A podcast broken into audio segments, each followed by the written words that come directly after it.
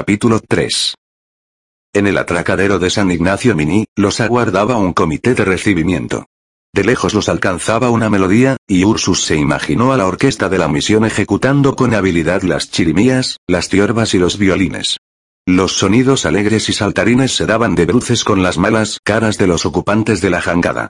Los bogadores acercaron con habilidad la embarcación y la ataron a los postes. La orquesta cambió la melodía y ejecutó una con más brío. El corregidor, Cecilio Pinto Llubí, engalanado con su uniforme militar y con el bastón en la mano, caminó por el muelle seguido por el alcalde de primer voto, el cargo de alcalde de segundo voto seguía vacante, y demás funcionarios del cabildo para recibir al superior de la misión.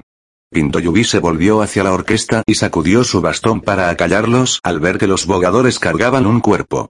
Sus ojos achinados se abrieron desmesuradamente cuando el padre Ursus se presentó cargando un bulto de la manera en que se carga un bebé pequeño. El jesuita se inclinó en el oído del corregidor y le explicó la situación en pocas palabras. El hombre asintió y tomó el liderazgo. La cuestión se resolvió de manera solemne. El cuerpo se colocó en la carreta destinada para transportar al superior, y la orquesta la escoltó tocando una marcha fúnebre. Los funcionarios del cabildo y los curiosos siguieron el cortejo en silencio. Joan, hazte cargo de la niña, dijo Ursus, y le pasó el pequeño fardo. Creo que está muriendo. Es Ñezú el que sabe más de recién nacidos. Se la llevaré a él. Ursus tomó de la mano a Aitor, que observaba con ojos despiertos y consternados, y se colocó a la cabeza del cortejo fúnebre. No se dio cuenta de que un grupo quedaba atrás, en el embarcadero, y que hacía corro en torno a los bogadores. Estos agitaban las manos y hablaban a porfía. ¿Por qué el padre Bansue se lleva a Emanuela? Quiso saber Aitor. Está llevándola con tu abuelo, para que la cure. Quiero estar con ella. Hijo, Emanuela está muy débil. Tal vez muera. Como el Taitar U de Cosme. Aitor se refería al abuelo de uno de sus primos, fallecido semanas atrás. Sí, hijo, como José Pedro. No, soltó la mano del jesuita y corrió tras el padre Joan. Ursus visitó la casa de Baimaca y Ñezú después de haber dispuesto que tres mujeres se ocupasen de aprestar el cuerpo de Emanuela. La enterrarían al día siguiente. El padre Van Suert tomaba mate bajo la enramada con el matrimonio. Ursus paseó la mirada para ver dónde estaba la recién nacida. Por aquí, indicó Ñezú. Abandonó el tocón junto al fuego y entró en la casa. Rara vez durante el día los guaraníes entraban en sus hogares. La vida se desarrollaba bajo la enramada, donde cocinaban, comían y conversaban, en la huerta familiar o abambare y en los campos comunitarios o tupambare. Se trataba de una habitación espaciosa, con paredes gruesas de piedra, techo de tejas sostenido por horcones de madera y suelo de tierra apisonada. Constaba de una única puerta, de urunday, con tallas de amorcillos, uvas y hojas de parra, obra de Palmiro, el único hijo de Ñezú y alcalde de primer voto, que era ebanista, y de dos ventanas con vejigas de vaca estiradas a modo de vidrio, que, por suerte, estaban abiertas, porque el calor sofocaba. Las hamacas se habían recogido y doblado, y se hallaban apiladas en un rincón, junto a un baúl de cuero. Si bien la casa era de una planta, tenía un desván, al que llamaban sobrado, y que se usaba para almacenar los productos de la bambare y las raciones del tupambae que correspondían a cada familia. Ursus se quitó el sombrero y se abanicó. Avistó el pozo del cual emergía la incandescencia de las brasas, y enseguida distinguió dos figuras recortadas en la penumbra. Eran Aitor y Palmiro, uno de los pocos que trataba con afecto al niño que los demás reputaban de Luisón. Se había despojado de sus ropas talares y de su bastón de alcalde, y vestía camisa y bombachos. Tal vez, meditó Ursus, Palmiro había decidido prohijar al pequeño Aitor, dado que a él su esposa solo le había dado hembras. ¿Dónde está la niña? Allí, Pai. Ñezú estiró un dedo sarmentoso para señalar una gran vasija de barro, de esas que las mujeres moldeaban con caolín y que se horneaban en la olería, la fábrica de ladrillos y tejas. Ursus se acercó con rapidez y clavó una rodilla en el suelo junto al improvisado Moisés de la recién nacida. La descubrió envuelta en holandilla y cubierta por plumas de pato. Solo se le veía el rostro, cuya palidez se mimetizaba con el color de las plumas. Su serenidad parecía la de un muerto. Ñezú se inclinó y giró la vasija para que el calor de las brasas lamiera el otro lado.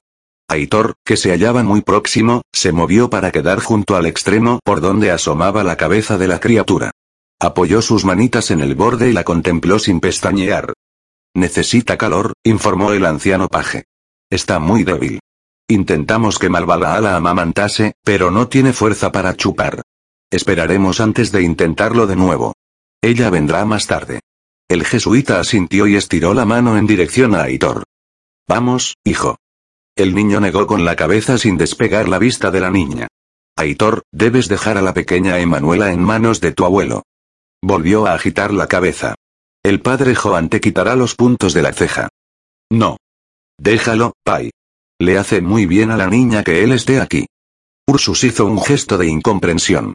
Le ha tomado gran cariño a la pequeña, y a ella eso le hace bien. Le hace bien a su espíritu, explicó, para que siga luchando, Pai. Ursus lo contempló en silencio, incrédulo, aunque no se atrevió a contradecirlo. Durante esos años había sido testigo de las curaciones del paje que Van Suerk, con sus estudios en la Universidad de Padua y de Montpellier, atinaba a explicar. Se limitaban a rendirse a la evidencia. Asintió, con un profundo ceño, y salió a la enramada de la casa. Me voy, anunció. Baimaka, gracias por acoger a la niña. La anciana levantó la vista y lo miró directo a los ojos. Ya se había acostumbrado a los tatuajes que le cubrían el rostro. A su mirada todavía la encontraba un poco intimidatoria. La mujer inclinó la cabeza en señal de aquiescencia y pasó otro mate al padre Van Swerk, que lo bebió de una gran succión ya que el agua estaba fría. Así lo tomaban los indios. Yo también tengo que irme, dijo el sacerdote holandés, y abandonó la banqueta. Temo que Juana no pase la noche. Las tercianas han vuelto con mucha fuerza y la quina no está surtiendo efecto. Creo que deberías darle los santos óleos, Ursus. La visitaré enseguida. ¿Está en su casa o en el hospital? En el hospital. Aitor disfrutaba de la compañía del cacique Palmiro Arapizandú. Nunca lo miraba con recelo y le había prometido que, cuando fuese más grande, le enseñaría a cazar en la selva. Sin embargo, en ese momento deseaba que se fuese y que lo dejase a solas con Hasi, como la llamaba en su mente. Al cabo, el alguacil mayor se asomó en la casa de Ñezú e informó a Palmiro que había habido una pelea en uno de los talleres y que Cecilio, el corregidor, requería su presencia. A modo de saludo, Palmiro Arapizandú intentó apoyar la mano en la coronilla de Aitor, pero este se apartó rápidamente, más un acto mecánico que deliberado. El alcalde le sonrió después de un instante de estupor y se marchó. Sin perder tiempo, el niño se puso de rodillas junto a la vasija para estudiar a la pequeña. No se cansaba de mirarla. Si dejaba de hacerlo era porque le hablaban o porque su abuelo entraba para controlar la temperatura de la vasija. Se había lavado las manos. Su abuela le había dicho que estaban inmundas y que desagradaría a Emanuela. La tocó con la punta del índice, primero la mejilla, después el mentón y por último los labios, primero el de arriba, luego el de abajo. La niña los movió, y Aitor retiró el dedo como si se lo hubiese quemado. Permaneció en suspenso, observándola, mientras el delicado rostro volvía a su habitual quietud.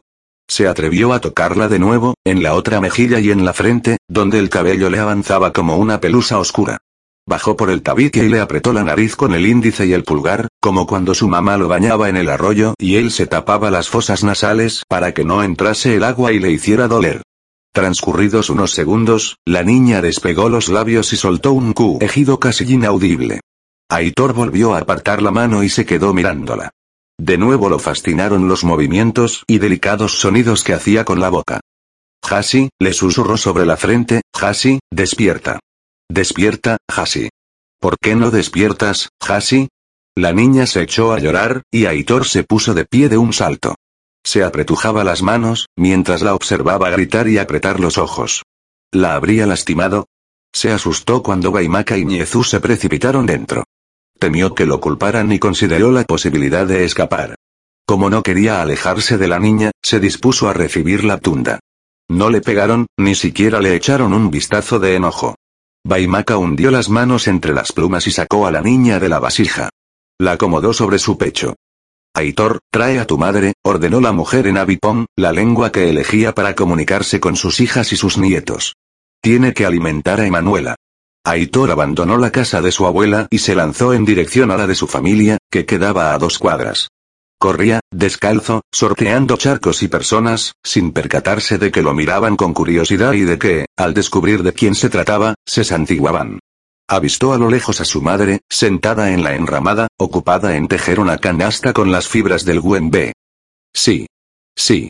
Malvala abandonó la labor, se puso de pie y lo escudriñó con cara de preocupación. ¿Qué ocurre, Aitor? Mi Harí dice que vayas a alimentar a Ja a la niña. Se ha despertado. Tú quédate aquí al cuidado de tu hermano. Indicó en dirección a una canasta donde dormía Bruno. Ya regreso. Malvala avanzó un trecho y se dio vuelta. Aitor se detuvo de golpe. Te dije que te quedases con tu hermano. El niño sacudió la cabeza para negar. Regresa a casa y quédate junto a Bruno. Sacudió la cabeza una vez más con el ceño marcado y aire de terquedad. ¡Qué desobediente eres! La mujer volvió sobre sus pasos, sacó a Bruno del Moisés y se encaminó a casa de Baimaca con el niño a cuestas. Aitor la seguía a distancia prudente, aún con el ceño marcado y los puños apretados. Ni siquiera su madre, la persona que más quería, le impediría estar con Emanuela y verla comer por primera vez. Malvalá colocó en los brazos de Ñezú a Bruno y se sentó sobre una manta en el suelo. Baimaca le entregó a la recién nacida. La acomodó en su regazo y la observó durante unos segundos. Las comisuras de Aitor se elevaron lentamente como un reflejo de las de su madre. Malvalá desató el cordón que mantenía cerrada la cartera en la parte superior de su tipoy y liberó un seno cargado de leche. Lo aferró para guiarlo hacia la boquita de Emanuela. La niña no se movió.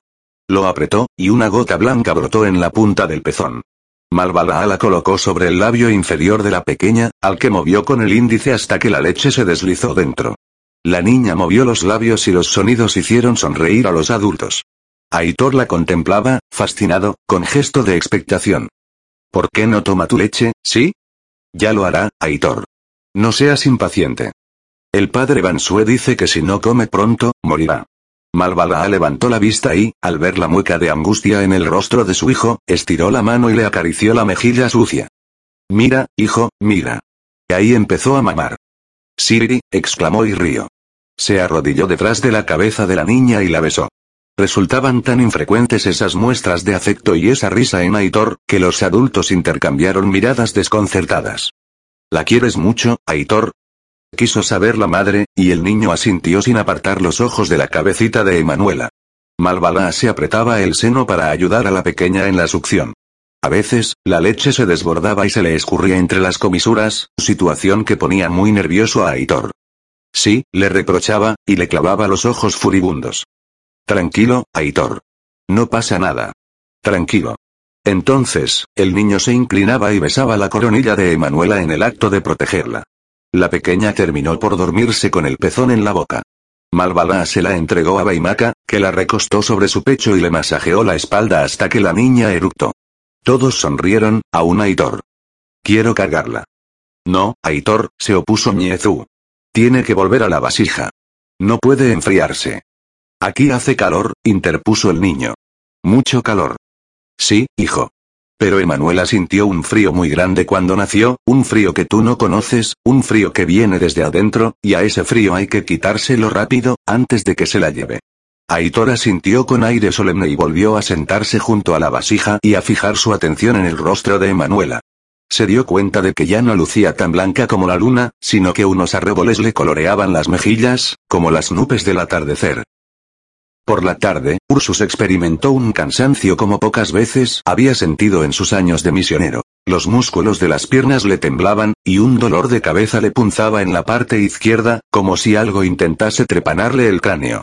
La noche en vela sobre la jangada, la tristeza por la muerte de Emanuela y la angustia por el destino de la recién nacida estaban haciendo mella en su espíritu. Bajó los párpados, musitó una breve oración en latín y siguió caminando. Todavía quedaban obligaciones que afrontar antes de que su cuerpo colapsara en el camastro. Salió del hospital, donde acababa de darle los santos óleos a Juana, una joven madre a quien las fiebres tercianas no daban respiro. Dejaría huérfanos a dos niños. En la entrada del hospital, una construcción de sólida estampa, próxima al Cotiguazú, la casa de las recogidas, viudas y huérfanas, se reunía un corro de mujeres que rezaba por la sanación de Juana. Se acallaron al ver al padre Ursus, que sacudió la cabeza con desaliento y prosiguió su camino. El bisbiseo de los rezos se reanudó detrás de él. El calor seguía intenso en la cabaña de Ñezú. A Ursus le daban pocas ganas de entrar con ese dolor de cabeza. No obstante, cruzó el umbral porque ansiaba ver a la pequeña. Notó que Aitor seguía allí, junto a la vasija, con las mejillas arreboladas y los ojos brillantes fijos en Emanuela. Le apoyó la mano sobre la coronilla y la notó muy caliente. ¿Cómo está la niña, Ñezú? Mejor, Pai. ¿Sabes, Pai? Intervino Aitor. Misi le dio de mamar. ¿De veras? Ursus buscó la mirada de Miezu, que asintió con los ojos cerrados. Esa es una buena noticia. Loado sea el Señor. Amén, respondieron el paje y su esposa. ¿Dónde pasará la noche Manuela? Aquí, informó el curandero. Malvala vendrá a amamantarla más tarde. ¿Crees que sobrevivirá, Ñezú? Ursus atisbó por el rabillo del ojo el movimiento súbito de Aitor, que separó la vista del objeto de su deseo para fijarla en su abuelastro, a la espera de la contestación. No lo sé, Pai. Sigue muy débil. Tal vez, sí, vivirá. El niño se puso de pie y encaró al paje. Sí, vivirá. Desafió a los tres adultos con una mirada intensa, de ojos fulgurantes, de esa tonalidad sobrenatural que, al favor de la luminosidad rojiza de las brasas, se había vuelto de oro líquido. Vivirá si es la voluntad de Dios, expresó Ursus. Pai, tú me dices que tu pa es bueno. Si es bueno, hará que Emanuela viva. No desafíes a Dios, Aitor, se enfadó el sacerdote. Pídeselo, pues, intervino Baimaka. Ve a la iglesia y pídeselo. Ursus estiró la mano en dirección al niño. Quería sacarlo de ese ambiente caluroso, mojarle la cabeza y limpiarle las mejillas. Aitor echó un vistazo a la niña, luego a Ursus, de nuevo a la niña, hasta que aceptó la mano ofrecida. Vamos a la iglesia, Pai. Tengo que pedirle a tu pa por ja por Emanuela. No puedes ir a visitar al señor en esas trazas, Aitor. Primero iremos a mi casa y te adecentarás un poco. El padre Van Suert te quitará los puntos. Ursus ajustó la mano en torno al bracito del niño cuando éste intentó escapar. ¿Tienes miedo de que te quite los puntos? Yo no tengo miedo. Sé que no, sonrió Ursus. ¿Por qué quieres escapar, pues? Porque quiero ir a la iglesia a rezar por Emanuela. Iremos, te lo prometo. ¿Alguna vez te he mentido? No, Pai. En la casa de los padres, el niño se dejó asear por el hermano Pedro, permitió que el hermano César le diese unos bocados de torta de mandioca y leche tibia con miel silvestre, y que el padre Van Suer le quitase los puntos, mientras Ursus, con la asistencia de los monaguillos, se ajustaba el ámito, luego se echaba encima el alba y por último la casulla verde. Sonaron las campanas que regían la vida en la misión y anunciaron el inminente comienzo de la misa crepuscular. Salvo a la del domingo, no había obligación de asistir. Ese día, sin embargo, cientos de personas se presentaron en el atrio de la iglesia e ingresaron envueltas en un murmullo permanente. Querían pedir por la sanación de Juana, por el alma de la pobre desgraciada hallada a orillas del Paraná y por su pequeña hija, Emanuela. Ursus cruzó la sacristía con largas zancadas y se dirigió a la casa de los padres en busca de Aitor. El hermano César le peinaba las crenchas, como se lamentaba. El niño se mantenía impasible, sin comprender una palabra de las críticas del logo. Hijo, Ursus colocó el índice bajo el mentón del niño y lo obligó a levantar el rostro. Le estudió la cicatriz en la ceja izquierda. Durante la misa, reza por Emanuela, Aitor. Pídele a tu pa que le permita vivir. Sí, pai. Lo despertaron las campanas que anunciaban el inicio de la jornada y que invitaban a la misa matinal. Lo alcanzaron también el repiqueteo de los tamboriles y de las cajas que sonaban desde la plaza y la voz del encargado de despertar al pueblo, que pregonaba mientras recorría las calles. Hermanos, despierten. Ya quiere aclarar el día. Dios los guarde y ayude a todos en el día de hoy. Aitor se restregó los ojos. Le dolía la espalda, y se acordó de que se había negado a dormir en la hamaca para hacerlo junto a la vasija de Emanuela, por lo que su abuela Baimaca le había improvisado un lecho con mantas. Había repetido tantas veces durante la misa y antes de dormirse. Tupá, salva a Hasi, que viva Hasi, que no muera Hasi, que no tenía duda de que la niña amanecería completamente repuesta. Se asomó con confianza a la vasija y vio que había desaparecido. Un latido lento y punzante le golpeó la garganta, y los ojos se le anegaron. Se incorporó de un salto y salió a la enramada, donde estaban sus abuelos y su madre, que amamantaba a la niña. Emanuela exclamó, y se puso de rodillas para besarle la cabecita. Aitor, habló Malvalá con dulzura, en un susurro. Hijo, ¿qué sucede? Su pequeño siempre había mostrado una naturaleza impasible y desapegada. Esa actitud la confundía, la preocupaba también. Aitor levantó la vista, y la mujer advirtió que estaba a punto de llorar. Pensaste que Emanuela había muerto, ¿verdad? El niño asintió, y dos lágrimas le rodaron por las mejillas oscuras. Ya ves que no. Tu abuela dice que pasó una noche tranquila y que tú dormiste a su lado. Volvió a asentir. ¿La quieres mucho? Otro asentimiento. Aitor, Emanuela no es una de nosotros. ¿Ves qué blanca es su piel? Sí. Ella no pertenece a nuestro pueblo. Tarde o temprano, volverá con los suyos, con su familia. No. Tal vez estén buscándola, a ella y a su pobre madre, que Dios tenga en su gloria. Amén, musicaron Ñezu y Baimaka. No. No grites que la asustas. Casi soltó una carcajada, algo bastante inusual en ella, ante el gesto de turbación de su hijo. Ve a casa y pídele a uno de tus hermanos que te dé una camisa limpia. No puedes ir con esa toda sucia al entierro de la madre de Emanuela. Y hoy iremos al arroyo a bañarte. Apestas, hijo. Ven, acércate. Aitor obedeció, y Malvalaa le besó la cicatriz en la ceja. Ponte las sandalias, así no haces enojar a tu pai Ursus. Ve ahora, mi niño. Acabada la misa, las autoridades del cabildo sujetaron las correas del féretro que había permanecido sobre una peana, cerca del presbiterio, a lo largo de la ceremonia matinal, y lo acarrearon por la nave central seguidas por el padre Ursus, aún con sus paramentos sacerdotales, el padre Van Suerk, los hermanos César y Pedro, y por último la feligresía. Desde su posición en lo alto y acompañado por los acordes de un órgano neumático, el coro entonaba una canción gregoriana para las ceremonias fúnebres que le hacía difícil a Ursus mantener las lágrimas a raya. No conseguía arrancarse de la memoria la visión de esa pobre muchacha a orillas del Paraná. ¿Cómo habría sufrido? Parir sola en medio de un paraje solitario, qué destino tan cruel. Cerró los ojos e inspiró profundamente para controlar los sentimientos y las pasiones que lo asolaban. Se negaba a pensar que a veces Dios era demasiado inclemente con algunas criaturas. Al salir al atrio, lo golpeó un calor intenso, casi espeso, y enseguida olfateó el aroma de la tierra húmeda suspendido en el aire. Estudió el cielo y advirtió las nubes oscuras que avanzaban desde el norte. Aceleró el paso. Había que terminar cuanto antes con el entierro.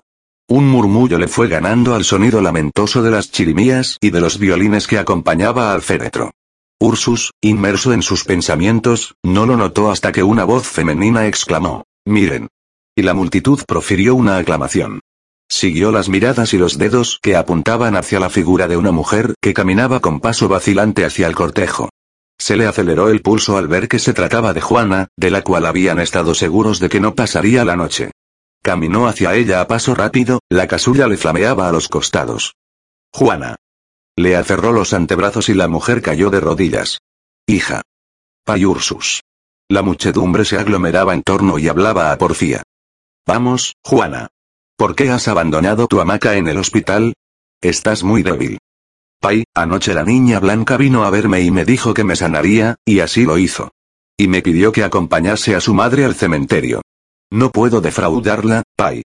Ella me lo pidió. ¿Qué niña? Estaba seguro de que Juana desconocía la llegada de Emanuela a la misión. El día anterior se lo había pasado inconsciente, al borde de la muerte. ¿Qué niña? insistió. ¿Acaso la niña también ha muerto, como su madre? Vamos, Juana, intervino Van Swerk. Estás muy débil. Debes regresar a tu hamaca. No. Ella me sanó. La niña blanca me sanó. Debo cumplir con mi promesa. Le aseguré que despediría a su madre. Dos mujeres del cortejo se adelantaron y aferraron a Juana por los brazos para guiarla hasta el cementerio. Ursus hizo un gesto a Van Suert para indicarle que no interfiriera. El cortejo reanudó la marcha en un silencio que ni las chirimías ni los violines se atrevieron a quebrar.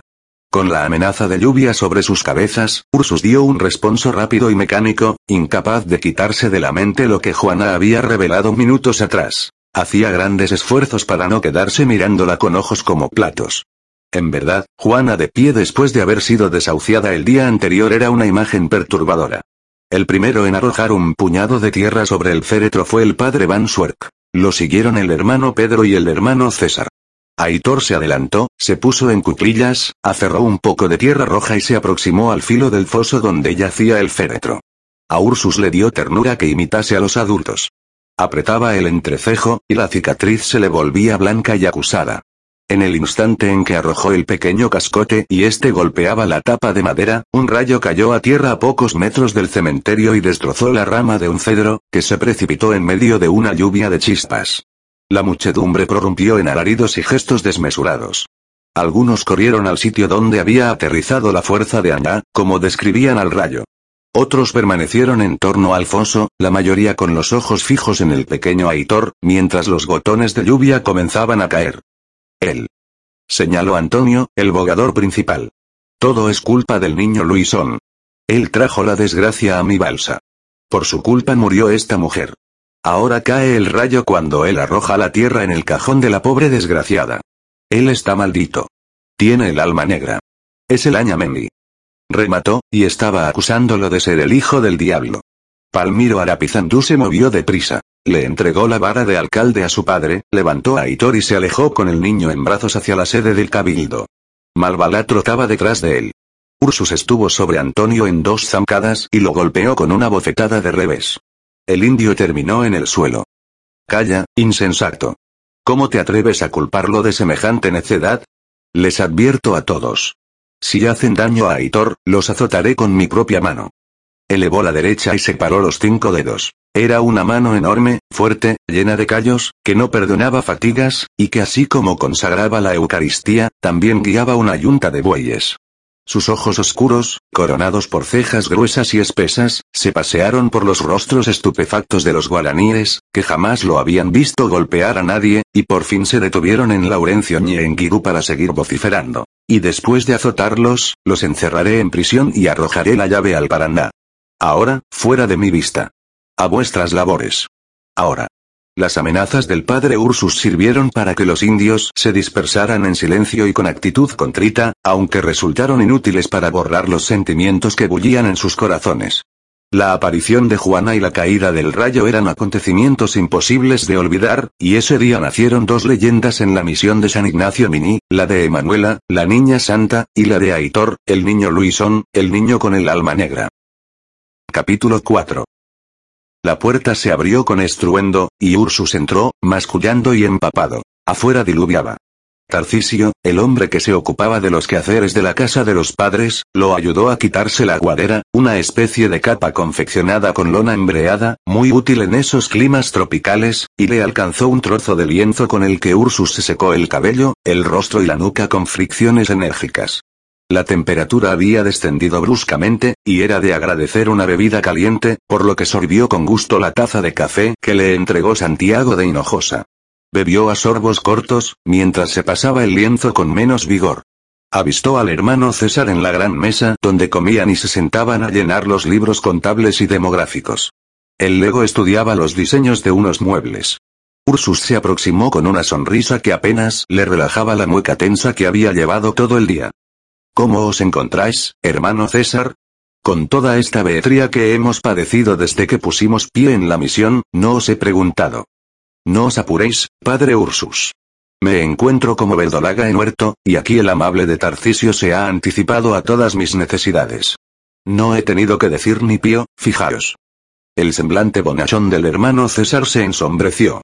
Ha terminado a capazos el entierro de esa pobre joven, ¿verdad? La expresión de Ursus volvió a congestionarse al rememorar la ceremonia fúnebre, en la cual a un tiempo había experimentado rabia y miedo. Sí, hermano, así parece. Estos infelices han demonizado a esa pobre criatura, y temo por ella. Pero no quiero abrumaros con estos problemas. Vos tenéis que seguir con el estudio de esos diseños. Son extraordinarios. Sí, lo son. Hermenegildo es un eximio artista. Fue aprendiz del padre Rubén, que Dios tenga en su gloria. Amén. Proselid, lo instó Ursus, y se alejó hacia el sector de la casa donde Hinojosa sorbía un café y leía su breviario. Hinojosa, que había escuchado el intercambio con el hermano César, cerró el libro y miró a Ursus a los ojos. No puedes culparlos, ¿sabes? Aún yo he quedado impresionado con ambos sucesos. Juana estaba prácticamente muerta ayer y hoy se aparece en pleno entierro diciendo que la ha sanado la hija de Emanuela. A continuación, el pequeño Aitor arroja un poco de tierra y un rayo parte la tierra. ¿Qué esperabas, que tus indios no perdieran la cabeza? Sus espíritus y sus mentes son impresionables. Viven en esta tierra misteriosa, exuberante, inexplorada, y ven con otros ojos lo que para nosotros es natural. Pero como te digo, aún yo me conmoví con lo sucedido. No me hables de lo que sucedió hoy, Santiago, que estoy que muerdo. Sabes que la ira es el pecado capital en el que caigo con más facilidad. ¿Qué haré con la niña, amigo mío? ¿Sobrevivirá? Contra todo pronóstico, parece que sí. Y estoy feliz por ello, no me malentiendas. Solo que será otro milagro que le endilgarán. Acabo de estar en casa de Baimaca, la abuela de Aitor, y dice que la niña se ha alimentado regularmente. ¿Sabes con qué me encontré allí? Con un grupo de gente dejando flores y ofrendas para la niña santa. Terminarán por construirle una ermita. Poco faltó para que, al igual que Cristo en el templo, los expulsara a todos con cajas destempladas. ¿Y si lo que relató Juana es cierto? ¿Si realmente la niña la curó? ¿Tú también con esos desvaríos? Por favor. Van Suerca asegura que anoche le aumentó la dosis de quina. No lo había hecho hasta ese momento porque le temía a los efectos perniciosos en el hígado de la pobre Juana. Como estaba a la muerte y no habiendo nada que perder, aumentó la dosis. Ahí tienes cómo fue que la mujer se recuperó. Ningún milagro, ninguna sanación extraordinaria.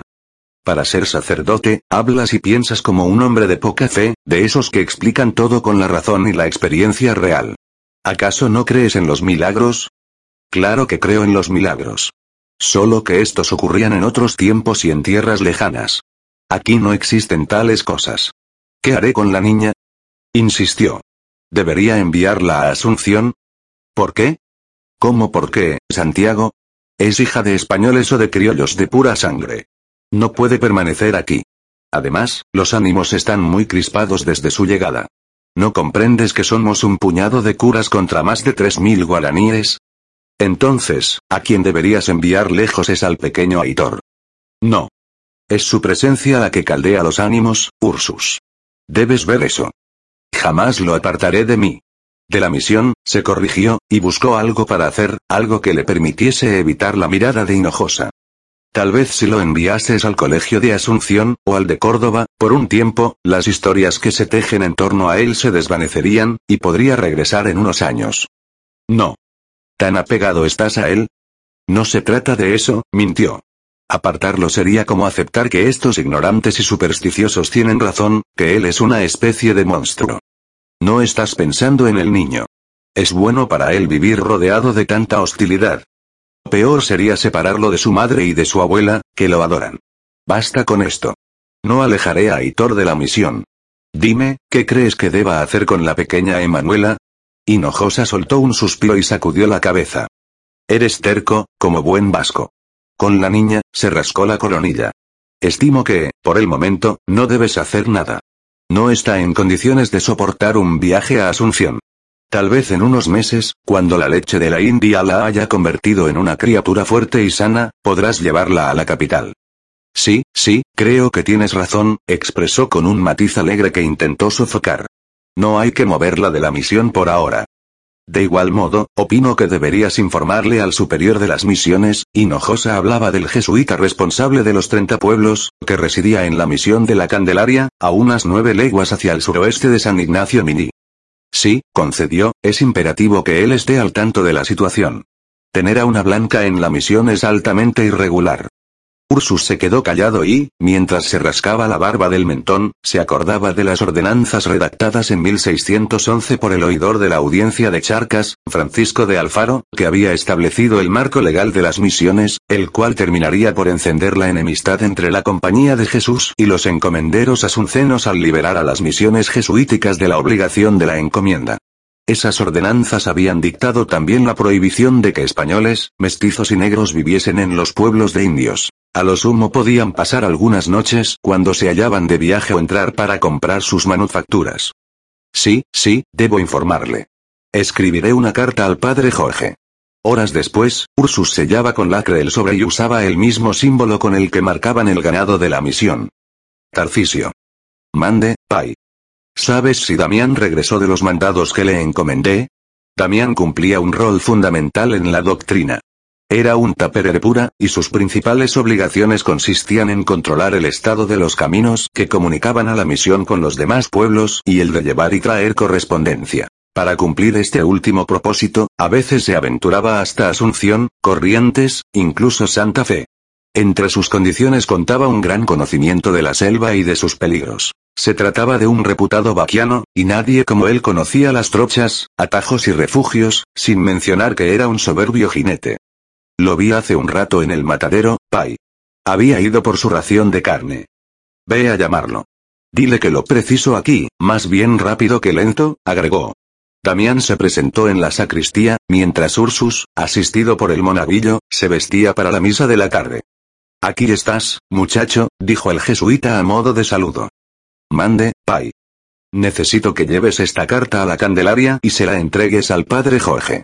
Saldrás mañana antes del amanecer. Sí, Pai. Eso es todo, muchacho.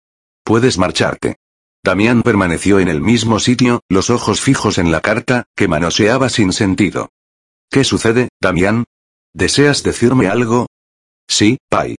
Ursus se pasó la casulla por la cabeza antes de instarlo a hablar con un ademán de mano. Verás, Pai, hace rato estuve en el matadero. Fui a pedir mi ración de carne. Y bien. Allí me encontré con mi tía Malvadra. Ella también había ido a pedir su ración. Y bien. Pues las otras mujeres pues ellas le decían que debía entregarle la niña santa a Carmen, que también tiene los pechos llenos de leche. ¿Por qué? Ursus no disfrazó su confusión. Dicen que los mismos pechos que amamantaron al niño Luisón no pueden amamantar a la niña santa. Ursus asestó un golpe a la mesa, y la patena, el cáliz y la vinagrera saltaron y tintinearon, lo mismo los monaguillos y el de pura, al tiempo que el cura soltaba una retaíla de insultos en vasco que le había enseñado su abuelo, Aitor de Urizar. Discúlpenme, murmuró, sin mirar a los indios. Gracias por habérmelo contado, Damián. Ahora puedes marcharte. Está por comenzar la misa. Inspiró varias veces para contener la furia antes de subir al altar. El coro entonaba una antífona melodiosa, que le apaciguó los latidos del corazón.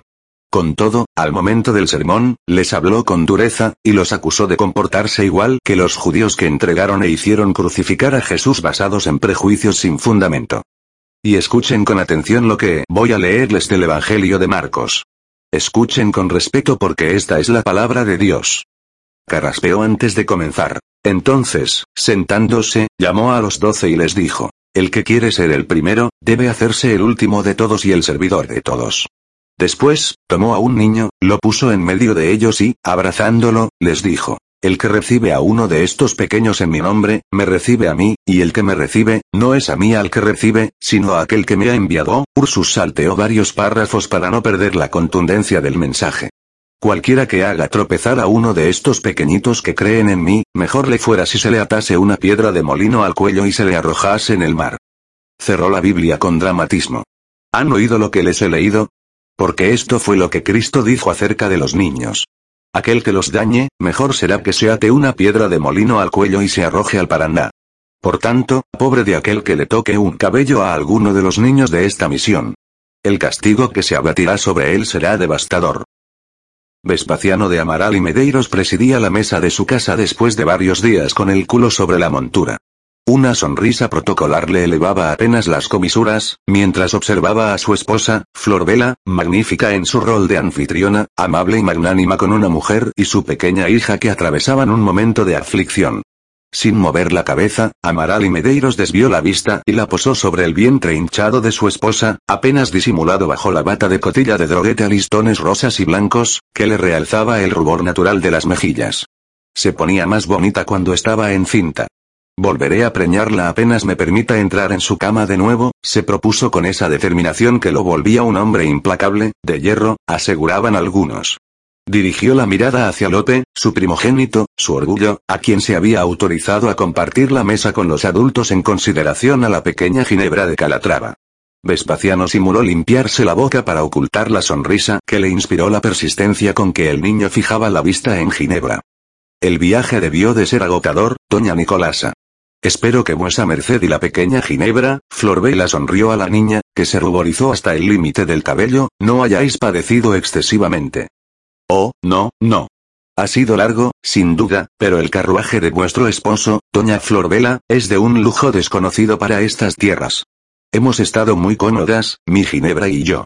Y don Vespasiano ha sido muy considerado y paciente, añadió, e inclinó la cabeza en dirección del anfitrión, que hizo otro tanto. Favor con favor se paga, querida Nicolasa, se burló para sí Amaral y Medeiros, y se imaginó a la esposa de Calatrava desnuda y gimiendo bajo su cuerpo. Una tensión entre las piernas lo obligó a rebullirse en la silla, por cierto muy cómoda, debía admitir, aunque fuese de manufactura de San Ignacio Mini. Habían entregado el juego de comedor durante su ausencia. Aún no se explicaba cómo había cedido al pedido de Florbela. Comprarle los productos al enemigo. ¿En qué cabeza cabía? Ah, sí, ahora se acordaba. Ella se había venido a hacerle una felación si él la autorizaba a comprar la famosa mesa de palo rosa con taraceo en caoba y conchillas que los indios juntaban en el río. Había sido un acuerdo poco conveniente. No guardaba un buen recuerdo de esa noche, y le habría gustado poder borrar de su mente el gesto de disgusto de Florbela mientras lo satisfacía con la boca. Daba la impresión de que estaba tomando una medicina amarga. Le costó acabar. Qué distinto había sido con la India en el arroyo Yaveviri. Ella lo succionaba con fuerza, como si estuviese chupando una caña de azúcar. La echaba de menos, lo admitía. Aún después de tantos años, aún la deseaba. Entró un indio de la casa, uno de los yanaconas que, desde hacía años, trabajaban para los Amaral y Medeiros como parte del servicio doméstico. A pesar del calor y de la humedad, Florbela lo obligaba a vestir librea con los colores que habían elegido para confeccionar el escudo una vez que les otorgasen el marquesado, azul y sinople. A Vespasiano casi le da un ataque de risa cuando descubrió que estaba descalzo. Su esposa le había mandado confeccionar zapatos de cordobán con taco alto y hebilla de bronce. ¿Dónde los habría metido? Florbela notó la falta de calzado y apretó los labios. ¿Qué ocurre, Adeltú? Preguntó Amaral y Medeiros en guaraní. El señor capataz desea unas palabras con vuesa merced. Dice que es urgente. Hazlo pasar, ordenó con acento resignado. Originario de San Pablo de Piratininga, descendiente de uno de los bandeirantes más temidos y odiados por los guaraníes, Antonio Rasposo Tábares, Domingo Oliveira y Rasposo era un hombre de recia estampa, alto, fibroso y fuerte, con facciones toscas, curtidas por los elementos, y, no obstante, atractivas. Sus ojos verdes, que contrastaban con la piel bronceada, revelaban una personalidad intensa. Buenas tardes, señoras, saludó Oliveira en buen castizo y con acento portugués. Se detuvo para observar a Florbela más de lo que se habría juzgado apropiado. La joven bajó la vista enseguida, incómoda. En el tiempo en que su esposo había faltado de la casa, ella había evitado a Oliveira como a la peste. Se comunicaban a través de Adeltú o de algún otro sirviente, y se avenía a cualquier propuesta del capataz con tal de no tener que enfrentarlo. ¿Qué ocurre, Oliveira? Señor, unos animales han cruzado el límite y se han metido en la estancia de San Ignacio Mini. Os pido vuestra autorización para ir a buscarlos. Mierda, masculló el dueño de casa. Vuesa merced, lo recombinó Florbela. Por favor, cuidad vuestro lenguaje. Os pido disculpas, señoras mías. Deberé dejaros ahora. Tengo que atender este asunto personalmente. Al cabo, se dirigían en sendos caballos, escoltados por tres indios, también montados, hacia el confín de la propiedad, el que presentaba un conflicto con la misión de los jesuitas. Ya no llovía y, por fortuna, los vacunos no eran muchos, ni se habían alejado demasiado, por lo que entraron en el terreno en disputa, los arrearon y, al cabo de unas horas, las bestias pastaban en la orembare. Sudado y con dolor de cabeza, Amaral y Medeiros se separó de sus hombres para dirigirse al arroyo. Quería darse un baño. Tal vez porque durante el almuerzo había evocado a la India, eligió el sitio en que la había hecho suya tantas veces, el pequeño recodo, oculto bajo una bóveda de vegetación y embellecido con un salto de dos varas de alto. Faltando poco para llegar, oyó risas y detuvo el caballo con una orden entre dientes. Se deslizó fuera de la montura y, cuando sus botas tocaron el piso, no produjeron un sonido. Si algo había aprendido de los indios era a ser sigiloso. Se ocultó tras un helecho que un ignorante habría confundido con un árbol, y separó sus hojas con la fusta para observar quién había descubierto ese paraíso que él consideraba de su propiedad, aunque no lo fuese. El cambio en el ritmo del corazón, que pasó de normal a desbocado, le provocó un ardor en el pecho. Ahí estaba ella, la india de tantos años atrás. Tenía a un niño en brazos de unos cuatro o cinco años, la misma edad de su pequeño Lope, y estaba bañándolo. La mujer le hablaba y el niño reía. No podía escuchar desde esa distancia. La india enjuagó la cabecita enjabonada con extremo cuidado, y su delicadeza y dulzura alcanzaron a Amaral y Medeiros como una flecha en el corazón. No comprendió el sentimiento que lo hizo sonreír. Se quedó quieto, incapaz de apartar la vista de esos dos cuerpos desnudos en el arroyo. Ella tenía los pechos enormes, como los de una mujer que amamanta, y los pezones erectos y largos. ¿Amamantaría a ese niño todavía? Florbela había dejado de alimentar a Lope antes del año. Tal vez esa fuese la razón por la cual el indiecito lucía fuerte como un toro y su hijo parecía un alfenique. De pronto lo acometió la necesidad de protegerlos, a ella y al niño. En los últimos meses, la población de rayas había aumentado inexplicablemente. De hecho, Yabebirí significaba río de las rayas. ¿Acaso no lo sabía la India? Las rayas eran venenosas. A punto de emerger de entre las hojas gigantes del helecho, se detuvo. Aitor reía porque su mamá le hacía cosquillas mientras le enjabonaba el cuello. También reía porque ella aseguraba que había suficiente suciedad allí para que un chancho se revolcase.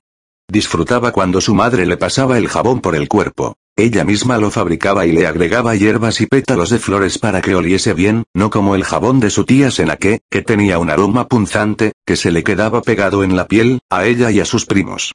Él jamás lo había mencionado, pero a veces contenía el respiro en su presencia. Malvalaa le pasó el pulgar por la cicatriz que le partía la ceja izquierda y se la besó. Apoyó los labios un rato y, al cabo, ejecutó el ruido del beso. Aitor le echó los bracitos al cuello y apretó. ¿Huele, mi niño? Le preguntó en avipón. No, sí. Y Palmiro dice que esta cicatriz me hará más temible ante mis enemigos. ¿De veras? Levanta el brazo, hijo. A ver qué hay por aquí, dijo, y le hizo más cosquillas. Amaba a su madre como a nadie, y solo verla aparecer lo colmaba de alegría. Sin embargo, eran esos momentos a solas con ella los que más apreciaba, porque, debido a alguna razón que él desconocía, Malvalra, en presencia de los demás, mantenía la distancia y lo trataba con más frialdad que al resto. Ese día, que había comenzado tan mal, con el entierro de la madre de Hasi, el relámpago de Aña y la huida al recinto del cabildo, él no comprendía por qué Palmiro Arapizandú había trabado la puerta y cerrado las ventanas, terminaba de la mejor manera, él solo con Malvalra, en ese lugar que era un secreto porque, según su madre, nadie en la misión lo conocía. Era la primera vez que lo llevaba allí. Solo faltaba Hasi para que el momento fuese perfecto. Pero Susi le había explicado que la niña estaba demasiado débil para abandonar la vasija donde dormía bajo un manto de plumas de pato. Odiaba esa palabra, débil. No sabía qué significaba, pero el padre Bansuel había empleado para referirse al abuelo de su primo Cosme. Había dicho, está muy débil, y después el viejo había cerrado los ojos para siempre. Lo habían metido dentro de una caja de madera y a esta dentro de un foso, lo mismo que con la caja de Emanuela, la madre de Hasi. Él jamás permitiría que pusieran a Hasi en una caja, menos aún que la cubrieran con tierra. ¿Cómo haría para ver la luna? Malvalaa lo sobresaltó al exclamar. Mira, Aitor. Ese mono está llevándose nuestra estera. Ve a quitársela, hijo. No permitas que nos la robe. Lo soltó en el agua, y el niño nadó con rapidez sorprendente. Corrió desnudo tras el mono, el cual, sabiéndose demasiado pequeño para arrastrar la estera, la soltó antes de perderse en la espesura de la selva. Aitor se inclinó para enrollarla. Al levantar la vista, descubrió a un hombre, un español a juzgar por su fisonomía y carnación, disimulado tras las hojas de un helecho. Se miraron directo a los ojos. El español masculló algo incomprensible. Pasados unos segundos, Aitor rompió el contacto y se alejó con movimientos vacilantes. La estera le entorpecía el paso. A punto de revelar su presencia para advertirla de las rayas venenosas, Vespasiano de Amaral y Medeiros dio un respingo cuando la mujer lanzó un grito y habló deprisa al darse cuenta de que un mono caí se llevaba la estera. Se había pronunciado en una lengua desconocida, a pesar de que a él, la única vez que le dirigió la palabra, lo había hecho en perfecto guaraní. El niño saltó de brazos de la mujer y nadó con una seguridad y una rapidez en absoluto normal para una criatura tan pequeña. Sabía que los guaraníes aprendían a nadar antes que a caminar. Eran gentes muy aficionadas al agua, y enseñaban a sus hijos para evitar que se ahogasen en una tierra surcada de arroyos, ríos y lagunas. No obstante, a ese despliegue de destreza, él jamás lo había visto en alguien de tan corta edad. El niño abandonó el arroyo y corrió, desnudo, en dirección a él. Deseó que se acercase para estudiarlo en detalle. El mono soltó la estera casi a sus pies, por lo que el pequeño guaraní se detuvo a pocos palmos. La arrolló bastante bien.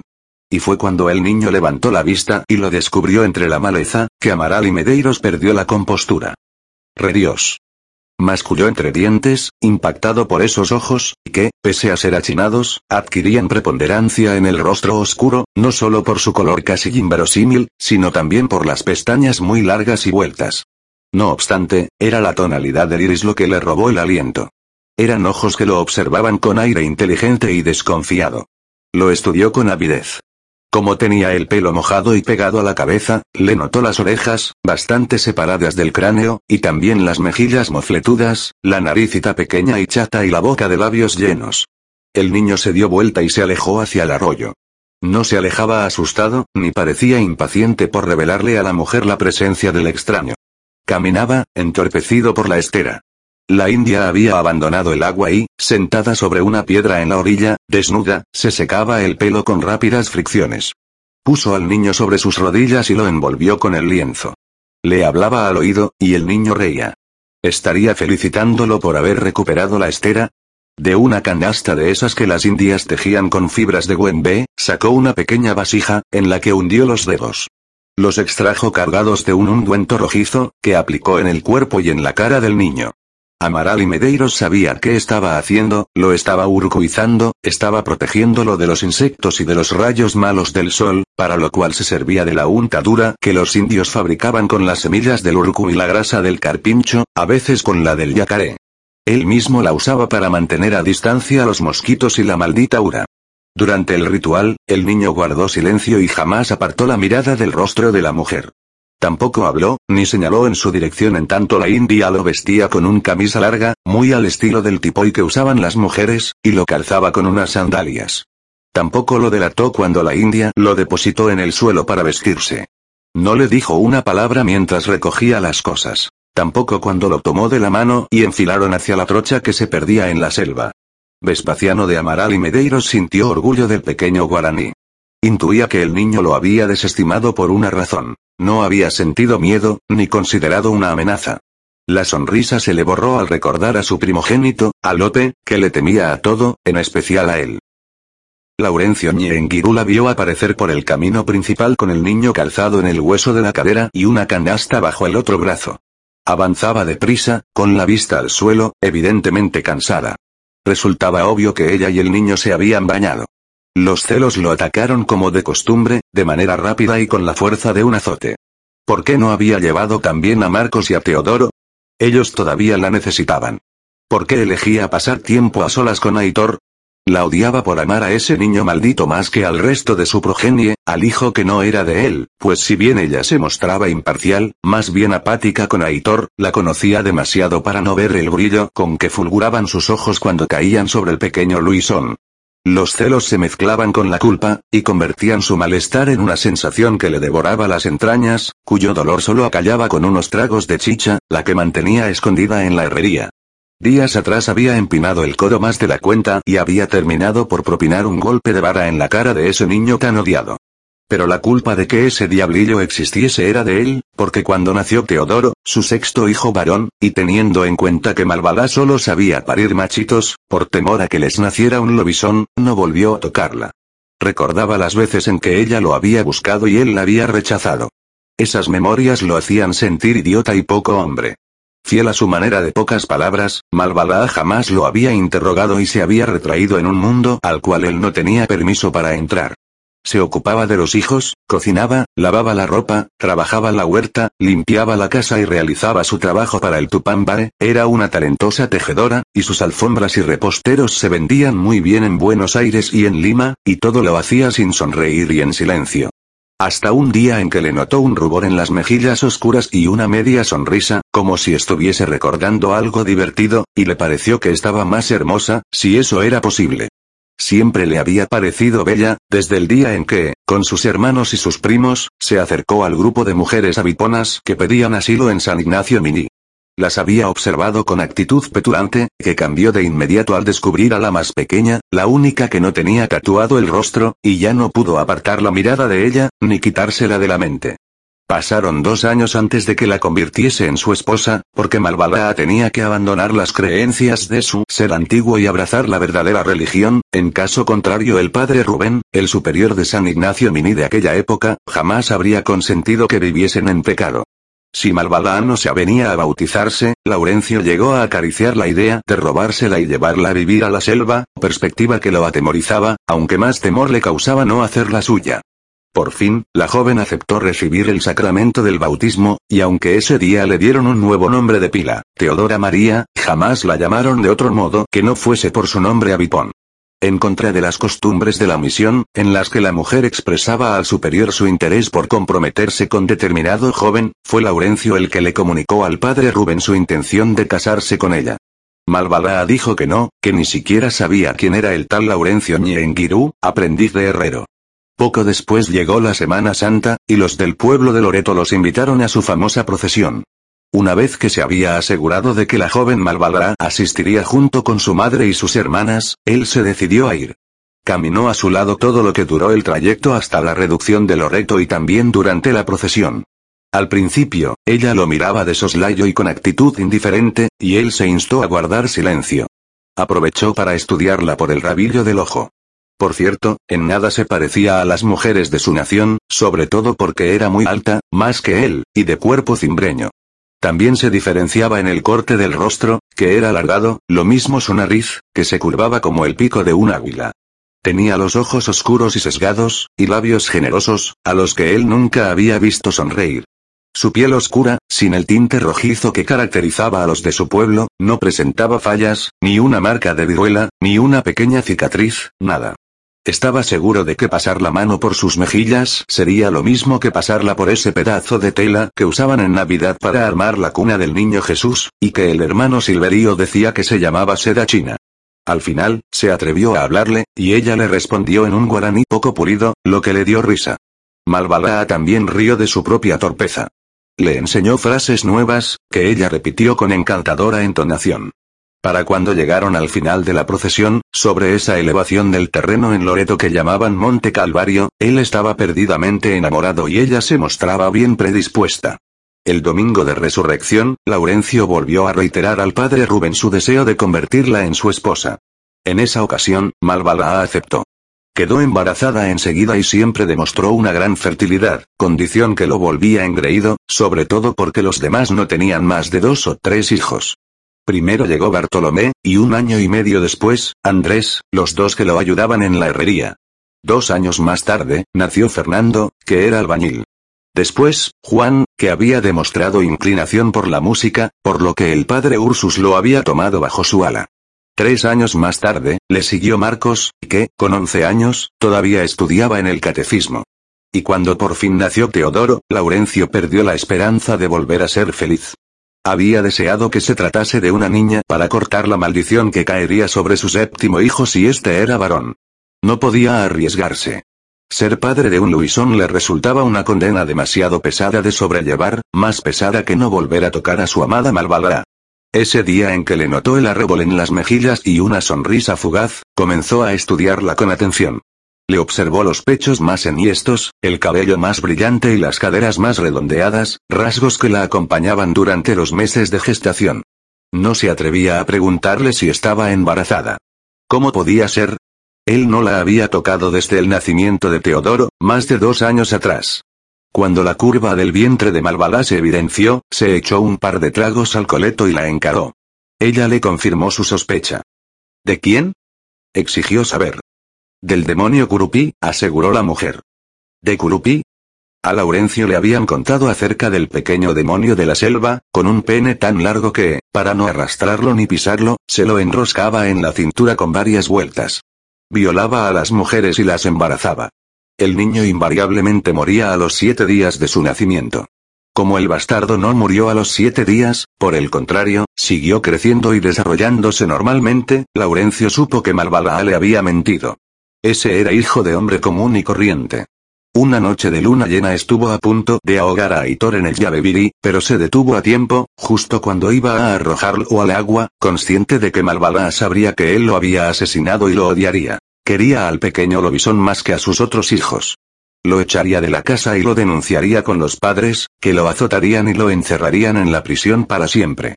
Tendría que dejarlo con vida, soportarlo, a ese pequeño engendro, mitad humano, mitad perro salvaje, hasta el día en que un yaguarete se lo comiese porque todos sabían que los hijos de las adúlteras y de las solteras eran el alimento favorito del gran felino. No volvió a privarse del cuerpo de su mujer, y le importó bien poco que, si quedaba embarazada de nuevo, naciese una niña y la tildaran de bruja. Pasada la cuarentena después del nacimiento de Aitor, regresó para reclamar sus derechos de esposo a los que él mismo había renunciado por idiota y que habían obligado a su mujer a buscar alivio en otros brazos. ¿Los de quién? Nunca le preguntó. Por cobarde. Por temor. Porque no quería que ella le respondiese otra vez que se había tratado de Kurupi. Había cometido un error imperdonable. Se había olvidado de que Malvala no era guaraní, sino Avipona, una mujer que, hasta pocos años antes, había vivido entre gentes sin religión, ni moral, sin reglas, en absoluta libertad. Ese aspecto salvaje no se le había borrado porque el cura le hubiese arrojado agua en la pila bautismal. Esa naturaleza arisca y montaraz seguía allí, latente detrás de esa capa de barniz que él había confundido con la esencia de su esposa. Todo eso recordó y meditó Laurencio mientras la observaba acercarse con el niño lobisón calzado en la cintura. Deseaba golpearla y deseaba poseerla. Ambos anhelos eran tan poderosos y a la vez tan contradictorios que le temblaban las manos. Formó dos puños. No podía golpearla, ni poseerla. Lo primero, porque el padre Ursus le partiría la cabeza. Lo segundo, porque Malvala se negaba.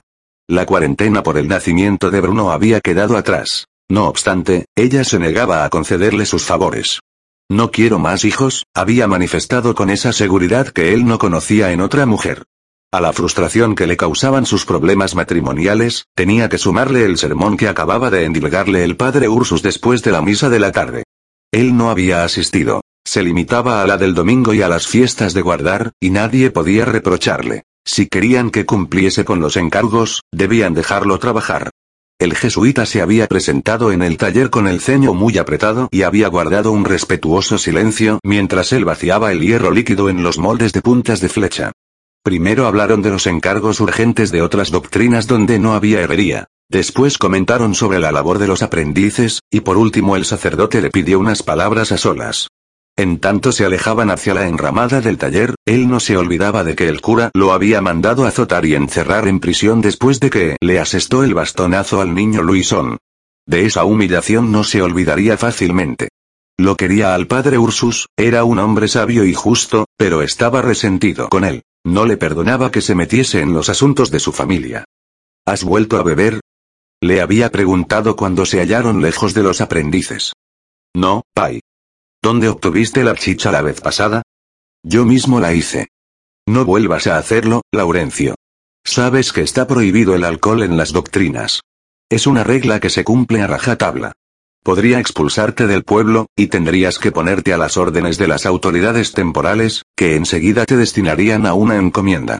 Lo sabes, ¿verdad? Sí, Pai. Aquí eres dueño de tu propio destino y tienes un trabajo digno, pero debes atenerte a ciertas reglas. Sí, Pai, masculó, y si bien no replicó para no polemizar, eso de que era dueño de su propio destino le sonaba a cuento. ¿Qué problema tienes con el pequeño Aitor? Bajó el rostro para ocultar el odio que el sacerdote descubriría en sus ojos. No hay problema con él, mintió. Le vives zurrando el bálago, Laurencio. Y el otro día le pusiste una mano muy pesada encima. El padre Joan debió darle puntos, y la cicatriz le quedará para siempre. Solo tiene cuatro años. La piel bronceada del jesuita adquirió una tonalidad rojiza, y la calma que había desplegado hasta el momento comenzó a resquebrajarse. ¿Qué es lo que te pasa con él? ¿Es esa absurda historia del niño Luisón o Lobisón? Yo quería que fuese niña, se inventó, para que nadie dijese que sería un monstruo al convertirse en hombre. Pardiez, Laurencio. Tu hijo no será un monstruo cuando sea mayor. Será un gran hombre, ya lo verás. ¿Cómo puedes dejarte llevar por esas historias absurdas? ¿Acaso no te hemos enseñado la verdadera religión? ¿Acaso Jesucristo alguna vez habló de un Luisón? Pero habló del demonio, argumentó, y el Luisón es un demonio, Pai. Ursus se restregó los ojos con actitud impaciente. A veces, lidiar con la ignorancia de estas gentes le resultaba una misión titánica. El demonio no es un ser humano que se convierte en perro salvaje en las noches de luna llena. Es un ángel caído. Pero, a veces, el ángel caído se apodera del espíritu de un ser humano y lo obliga a hacer cosas horripilantes. Jesús espantaba demonios. Tú lo has dicho en misa, Pai. Sí, sí, es cierto, pero las personas poseídas no se transforman en perros salvajes, te lo aseguro. Pai, tal vez sería bueno alejar al niño del pueblo para que nadie le haga daño. Podrías enviarlo al colegio en Córdoba, como enviaste al hijo mayor de Ramón Cate. No, de ninguna manera. El hijo de Ramón era mucho mayor cuando lo enviamos a Córdoba, y eso es porque demostró gran inclinación por las lenguas muertas. No, no, Aitor no se moverá del pueblo. Sí, Pai. Además, ¿no piensas en su madre, en su abuela? ¿No piensas en cuánto sufrirían ellas? Lo siento, Pai. Quiero tu promesa de que no volverás a levantarle la mano a tu hijo Aitor. Prométemelo, Laurencio.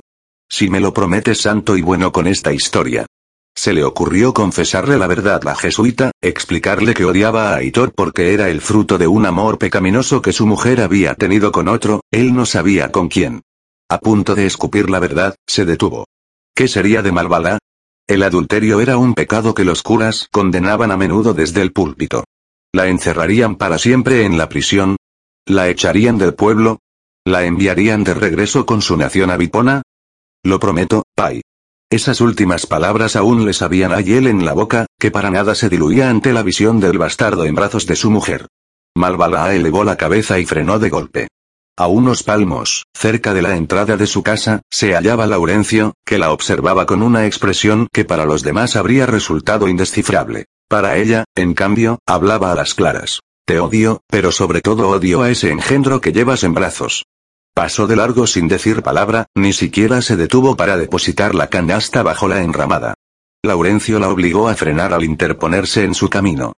¿A dónde vas? A casa de mi madre. Debo alimentar a la niña santa. Tengo hambre. Hazme la cena. Enseguida, dijo, y lo sorteó para seguir su derrotero. Laurencio caminó a su lado. ¿Dónde estabas? Fui a bañarme al río. Fui a buscarte y no te vi. Está prohibido a los varones aparecerse en la zona en que nos bañamos nosotras. ¿Dónde estabas? Ya te lo he dicho, en el río, bañándome. ¿Por qué no llevaste a nuestros hijos, Marcos y Teodoro? Ellos también te necesitan, tanto como, él. Agitó la mano en dirección de Aitor, sin mirarlo. Estaban en el coro, con el hermano Pedro. ¿Quieres entrar en casa de mi madre y conocer a la niña? El ofrecimiento lo tomó por sorpresa, en especial el tono con que le habló, uno dulce, y también expectante, como si desease compartir a la niña con él. Asintió quizá más bruscamente de lo que habría querido porque todavía lo obsesionaban la presencia de Aitor y la promesa que le había arrancado el padre Ursus. Para entrar, debieron sortear a un grupo de curiosos reunidos en la calle, fuera de la casa. Laurencio notó las canastas con flores, verduras y aves de corral que ocupaban casi toda la extensión de la enramada. Y también notó que algunos lanzaban vistazos poco amistosos a su mujer. Al cruzar el umbral, el calor de la habitación le recordó al de su taller. Paseó la mirada por el interior, y descubrió un fuego que rara vez se encendía durante el verano. Junto a él, había una vasija. Malvalá depositó la canasta y al niño en el suelo. Este se arrodilló junto a la vasija y hundió la cara dentro. ¿Qué hacía? Vio que su esposa sacaba a Bruno de una canasta, mientras hablaba con Ñezú en voz baja. ¿Un mate? Ofreció Baimaca. Se agradece, dijo Laurencio. ¿Ha venido a conocer a la niña Emanuela? Sí. Venga. La mujer se inclinó sobre la vasija, apartó un montículo de plumas, levantó a la criatura y la acomodó en sus brazos. Esta es Emanuela. Laurencio la miró sin interés. La niña le importaba poco. Solo quería estar cerca de Malvalá. No obstante, un movimiento en los párpados de la pequeña captó su atención. La pequeña abrió los ojos y, luego de bambolearlos sin ton ni son, los fijó en él. Con la experiencia de siete hijos, sabía que los recién nacidos no veían con claridad, y sin embargo, tuvo la impresión de que esta criatura lo traspasaba con la mirada. Una sonrisa le despuntó en las comisuras sin que él se diese cuenta. Hacía tanto que no sonreía. Hacía tanto que no experimentaba ese calor en el pecho. De pronto se acordó de cuánto había deseado tener una niña. Esta era muy blanca, transparente en algunas partes, donde se le marcaban las venas azules. La pelusa que le recubría la cabeza, que era muy oscura, la hacía verse más blanca. Ni siquiera el padre Bansue, que había sido blanquísimo al llegar a la misión, tenía una piel como esa. ¿Puedo cargarla? No. El grito de Aitor sobresaltó a los adultos. Laurencio le lanzó un vistazo furibundo. El niño echaba la cabeza hacia atrás y lo desafiaba con una mirada cargada de resentimiento. Aitor, vamos fuera, indicó Baimaca, e intentó asirlo, pero el pequeño se soltó de un sacudón. No. Dame a la niña, madre, se apresuró a intervenir Malvalá. Ya terminé con Bruno. Ahora le toca a ella. Malvalaa regresó a la banqueta y se acomodó para amamantarla. Aitor se arrodilló cerca de la cabeza de la criatura y se inclinó para besarla en la frente, y a Laurencio lo asaltaron unas ganas irrefrenables de agarrarlo de las crenchas y arrastrarlo fuera. ¿Cómo se atrevía a apoyar esos labios inmundos en la piel inmaculada de la niña santa? Ahogó una exclamación en la que nadie reparó, todos contemplaban, absortos, a la pequeña, cuando Aitor, con lentitud deliberada, giró la cabeza después de besar a Emanuela y le clavó los ojos de gato. No recordaba que el niño lo hubiese desafiado de esa forma. En general, se mantenía lejos y nunca lo miraba a la cara. En esa ocasión, parecía advertirle, acércate a ella y te destrozaré con mis dientes de Luisón. Y Laurencio le tuvo miedo. Ursus regresó de su encuentro con Laurencio de mejor ánimo. Estaba seguro de que cumpliría con la promesa, al menos mientras se mantuviese sobrio. Aunque Laurencio no era la única amenaza para Aitor. Salvo un puñado de personas, el pueblo en general lo despreciaba. Suspiró. Estaba cansado. Si se ponía a pensar, las últimas habían sido las jornadas más largas y frenéticas de su ministerio. Entró en su dormitorio y, sin quitarse el calzado, se echó sobre el camastro y fijó la vista en los listones de madera del techo. Qué sólidas eran esas construcciones que habían levantado los guaraníes con la guía de los padres. Qué firmes que lucían sus paredes de piedra y sus techos de tejas. Porque, entonces, no lograba quitarse de encima la sensación de que todo podía irse al garete. Conocía como nadie a esos indios, y sabía que, así como lucían sumisos y gentiles, mostrarían una beta feroz si se sentían amenazados. Y con la idea del lobisón, por cierto que se sentían amenazados. Dos días más tarde, después de la misa del atardecer, Ursus se retiró a su dormitorio para realizar los ejercicios espirituales de rigor. Suspendido en una duermevela, con el libro a punto de resbalar de sus manos, se levantó con un respingo al sonido de unos golpes en la puerta. Era Tarcisio. Pai, dijo, a través de la madera, aquí está Cornelio. Pide verlo. Dile que ya voy. Era tarde, casi de noche. ¿Qué hacía Cornelio aún dando vueltas? Se acercó al aguamanil y se enjuagó la cara. Se secó con vigor hasta volverse roja la piel. Caminó hacia la sala y gesticuló con la mano para indicarle a Cornelio, el jefe de la tintorería del pueblo, que se acercase a la mesa. El hombre cargaba una caja de madera. ¿Puedo apoyarla sobre la mesa, Pai? Por supuesto, Cornelio. ¿Qué me traes? El hombre levantó la tapa y reveló un vestido primoroso, de brocado verde cardenillo, con hilos de plata, y puntilla color té a manera de arrequive en el escote y en los puños. Era de la madre de la niña santa, explicó, y Ursus no encontró la fuerza para reprenderlo por llamarla santa. Se limitó a asentir. Las mujeres destinadas a preparar el cuerpo de la joven para el entierro la habían desnudado, limpiado y amortajado de acuerdo con la costumbre, con un lienzo de algodón blanco de varios metros, y a una orden suya, habían enviado el vestido a la tintorería. Se imponía conservarlo, no solo porque era la única pertenencia de la pobre desgraciada, sino porque serviría a sus familiares para reconocerla, eso y el descubrimiento que las mujeres habían hecho mientras la aseaban. La fallecida presentaba una gran mancha en la parte frontal del muslo derecho, de un color magenta y de forma irregular, que, con buena voluntad, podía definirse como un rombo. El padre Van Suerk había confirmado que se trataba de una marca de nacimiento. Qué rápido han hecho el trabajo, ponderó el jesuita al tintorero. Comenzamos apenas nos lo entregaron, Pai, y nos hemos dedicado a él con mucho cariño. Gracias, Cornelio. Pensamos que es lo único que le queda a la niña santa de su madre. Ursus volvió a sentir, incómodo con el apelativo. Le hemos quitado hasta la última mancha de sangre y lodo. Han hecho un trabajo excelente. Te felicito, Cornelio. ¿Qué sabes de los botines y de la ropa interior? Aquí, debajo del vestido, está la ropa interior, Pai. Muy fina. Los botines aún los tiene Patricio se refería al maestro zapatero y talabartero. Le está pasando grasa de capiguara, así llamaban los guaraníes al carpincho, para que no se cuartee el cuero, que estaba empapado. Gracias, Cornelio. Ahora puedes irte a descansar. Gracias, Pai. Buenas noches. Buenas noches, hijo. Ursus acarició la tela y se acordó de la noche en que habían encontrado a Emanuela. Qué distinto lucía el vestido en esa caja. En aquella fatídica oportunidad, la oscuridad y la angustia habían impedido que apreciara el fino brocado y la excelente confección. No se veían prendas de tanta calidad en Asunción. ¿Quién había sido esa pobre muchacha? Tapó la caja con un suspiro y volvió a destaparla de inmediato. Se quedó mirando el vestido, mientras escenas de su infancia se desplegaban delante de él. Su madre y su hermana acondicionando las prendas para guardarlas ante el cambio de estación. Apretó los ojos al recordar la última carta de su cuñado, en la que le confesaba que su hermana Ederra había perdido otro embarazo.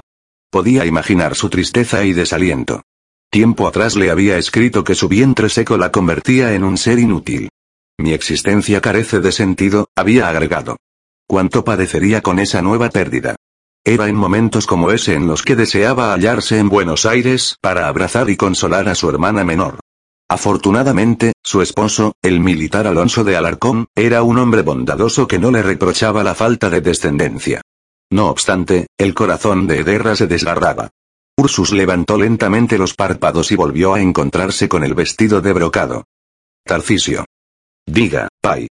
¿Te queda corteza de canela, esa que usas para perfumar el arroz con leche? Sí, Pai. Bien. Tráeme algunos rollitos. ¿Y, tenemos clavo de olor? Sí, Pai. Tráeme, pues. El indio hizo como se le ordenaba, y Ursus repartió las cortezas de canela y los clavos en dos pañuelos, los cerró con un nudo de modo que formasen dos bolsitas y los colocó bajo el vestido. Tapó la caja y se la entregó a Tarcisio. Es importante que conserves el vestido de Manuela en un sitio donde no haya humedad, ni el agua pueda estropearlo. Lo mismo cuando Patricio traiga a los botines. Sí, Pai, contestó el sirviente, y, mientras Ursus lo veía marchar con la caja, se preguntó, ¿cuánto tiempo pasará antes de volver a abrirla? Al día siguiente, el taperer pura de la Candelaria se presentó con la respuesta del superior de las misiones, el padre Jorge. El jesuita demostraba su sentido práctico al escribir. Por el momento, mantendremos a la niña en vuestra misión, ya que, como decís, sería riesgoso trasladarla a Asunción. En el interín, pondré en autos al provincial. Apenas reciba su respuesta, os escribiré para informaros. Tiempo más tarde, el mensajero de la Candelaria apareció de nuevo con otra misiva del padre Jorge. Me señala el padre Aguilar que carece de todo sentido trasladar a la niña a Asunción, pues a quién se la consignaríamos? ¿A dónde la llevaríamos? En la ciudad no existen los hospicios, ni hay conventos de hermanas por lo que el provincial juzga sensato que permanezca con la familia bajo cuya protección se encuentra. Me ha asegurado que le escribirá al señor gobernador para ponerlo al tanto y también le comunicará esta situación al cabildo, para que hagan correr la voz de modo que demos con los parientes de la desdichada joven. Él mismo contactará a las familias más encumbradas y también hablará de esto en el púlpito. Lamentablemente solo contamos con el dato de su nombre de pila y la descripción de sus prendas, pero cuántas emanuelas en fino brocado verde cardenillo pueden existir que hayan desaparecido sin dejar rastro? Veréis, padre Ursus, en menos de lo que canta un gallo, se presentarán los abuelos o los tíos de la niña, a quien Dios guarde por muchos años.